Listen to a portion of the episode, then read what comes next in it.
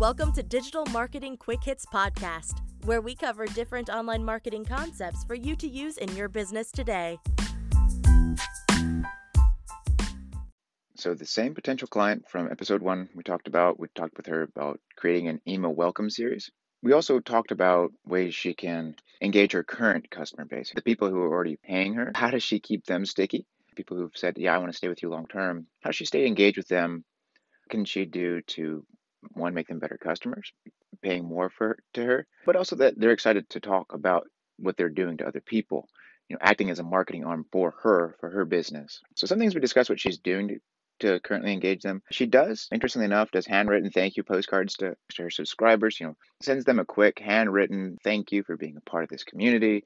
Thank you for being, you know, part of this business. Then she does do some face to face with those she can. Here, she's got over 400 active subscribers, and you know, she doesn't know every single one of them. Sometimes the friends of friends of friends, or you know, connections of connections of connections. So the ones she does know, they're kind of more more of an influencer for her, or a team lead, or whatnot you want to call it. She does do face to face with them. That they can ask her questions. They've become more comfortable with her. They're more comfortable recommending the products to their friends and family. However, she doesn't do any email marketing. Kind of touched on before. She's getting a new CRM. She doesn't. She knows she should be using this tool. She doesn't quite know how. But she's never done any email marketing before. Nothing with Mailchimp or Aweber or ActiveCampaign, or anything like that. But fortunately, I did ask her, well, do you have access to your subscribers' emails? Of course, she did. It's an online based subscription for the most part. So she did have access to those. So that's always a good sign. So that I recommended she do a, a monthly email newsletter. Usually, depending on what you want to do with e commerce, do you want to touch people, you know, depending on what your product is, how frequently it's reordered, you kind of want to hit them once a week you're trying to get them to remember I do need to buy this stuff or I would like this stuff. With e-commerce, you're trying to find that right moment or you're trying to find that right place, right time in someone's life that they're saying, yes, I do want this now and I do have the means to purchase this right now. I have my credit card out. I'm in a place where I can order this. So you kind of want to hit them as frequently as possible to increase the probability that you're going to get a conversion. But with her, you know, she's never done email marketing before. Her product is more of a monthly subscription based thing. So I recommended let's stay with the monthly email instead. With that, want to touch with her and say, hey, you know, I don't want to, you know, write every email for her right then, but wanted to give her like a recommended structure, or, you know, a framework.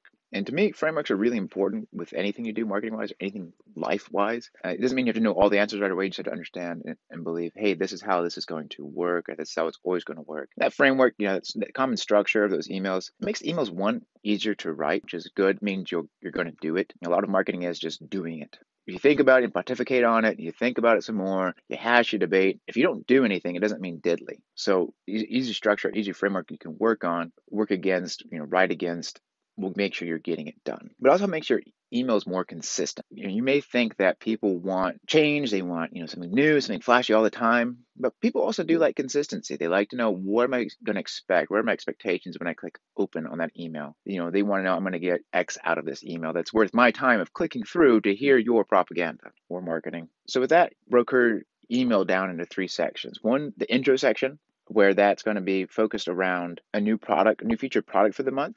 So every month they have about five new products that are on special, that are at a discount, or they're new. I just told her, you know, pick one. Uh, it's time me to talk about all five of them, that, that is done in other channels. So I recommended, hey, let's just talk about one product. And that product is one I highly recommend you use and you like. And then talk about how she uses it in her life. Write a little quick little snippet of here's how I use this product, here's how I use it in my life, and here's the difference it's made, or here's why I like using it. With that, I also recommend she do a video with her talking about, hey, here's this product. You can use tools like Loom is a pretty handy one. You can give people, you know, quick, easy link to the video. You can see how many people are watching it. You can do YouTube as well. YouTube, you can change it to more of a public viewing so other people can consume your video. But for the most part, what you're talking about, pretty much only your subscribers, only your audience is going to care about that. I think depends on what you're doing. Uh, so Loom is a pretty handy tool there. It's quick, easy video recording. It's really off the cuff, but it can be really sincere, really authentic because you're just sitting at your computer talking about what you have. And it's also really easy to copy and paste a video or you know copy paste that link. You don't have to worry about hosting, all that jazz. You know, unlimited videos.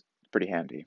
And with that, though, too, if she's going to post that video in the email or post a link to the video, I do recommend having a screenshot in their email. You know, what that, what that screenshot should show is, hey, if you click this, you're going to get to a video. What I recommend there is making sure you actually have a play icon in there, an online video service out there called Wistia. But they have done studies and say, okay, what, what increases people's you know viewing rate of videos?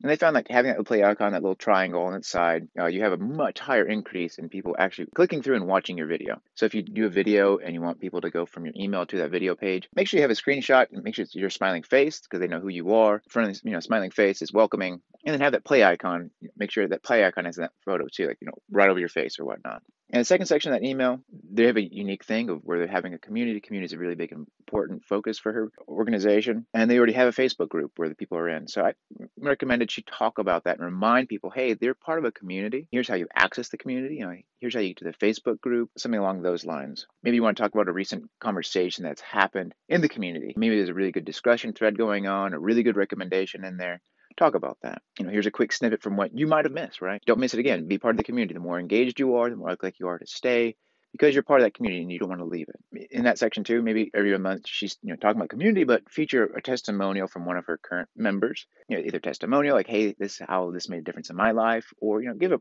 they give a product suggestion or a suggestion in life, just in general kind of elevate one of your one of your members to celebrity, you know, quote unquote celebrity status. You're putting them in front of hundreds of other people that are like them. You know, it makes people feel one makes them feel good, the one that gets, you know, the quote unquote celebrity, but it kind of makes everybody else think like I could be that too.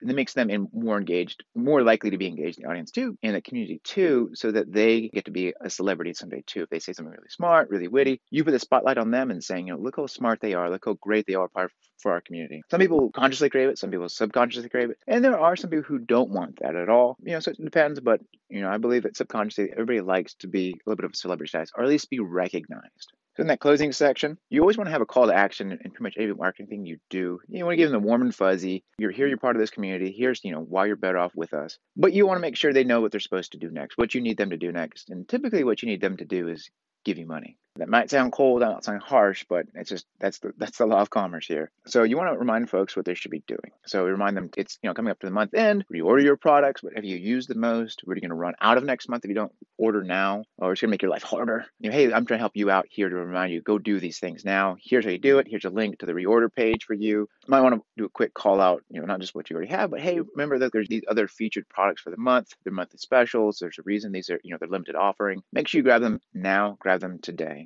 I recommend trying to keep these emails as tight as possible. It's really lo- easy to get, you know, long and mm-hmm. spooling and talking about all these different subjects and get on a tangent over here, tangent over there. Try to keep it as tight as you can. You know, if you can keep it under 300, you know, around 300 words, that's probably going to be your best bet. 300 words is not a lot if you're going to talk about all these different aspects here. But if you can push towards that, great. But you also do need to feel your audience. Do they say like I I'm, I'm happy to invest three, four, five, amazingly ten minutes in your emails? One way you can do that is watch your email open rates. So you send a newsletter. Yeah, that was a longer one. Let's see what open rates were. Okay, the open rate was good, and you look at your click through rates. People are clicking through. They're either watching the video or they're clicking through and ordering product. That's even better. Keep an eye on those sort of barometers. You can't see the average time on page, unfortunately, for emails. Uh, you know, at least in somebody's email box, you could push them to a page that talks about all this stuff, but know, it's a different story for a different day. But yeah, so you just kind of feel out and say, is this too long? Is this not too long? You can always talk to people you, you trust in your audience that's going to tell you the truth. Like, hey, are these emails helpful at all? Are they too long? Or, you know, what's the problem? How can I make them better? And listen to your audience, hear what they say. So that's kind of the long and the short of how do you do a monthly newsletter? You understand like working in a framework. Framework does give you makes it easier for you to write, and it also makes it easier for your audience to understand what am I going to get when I click on this.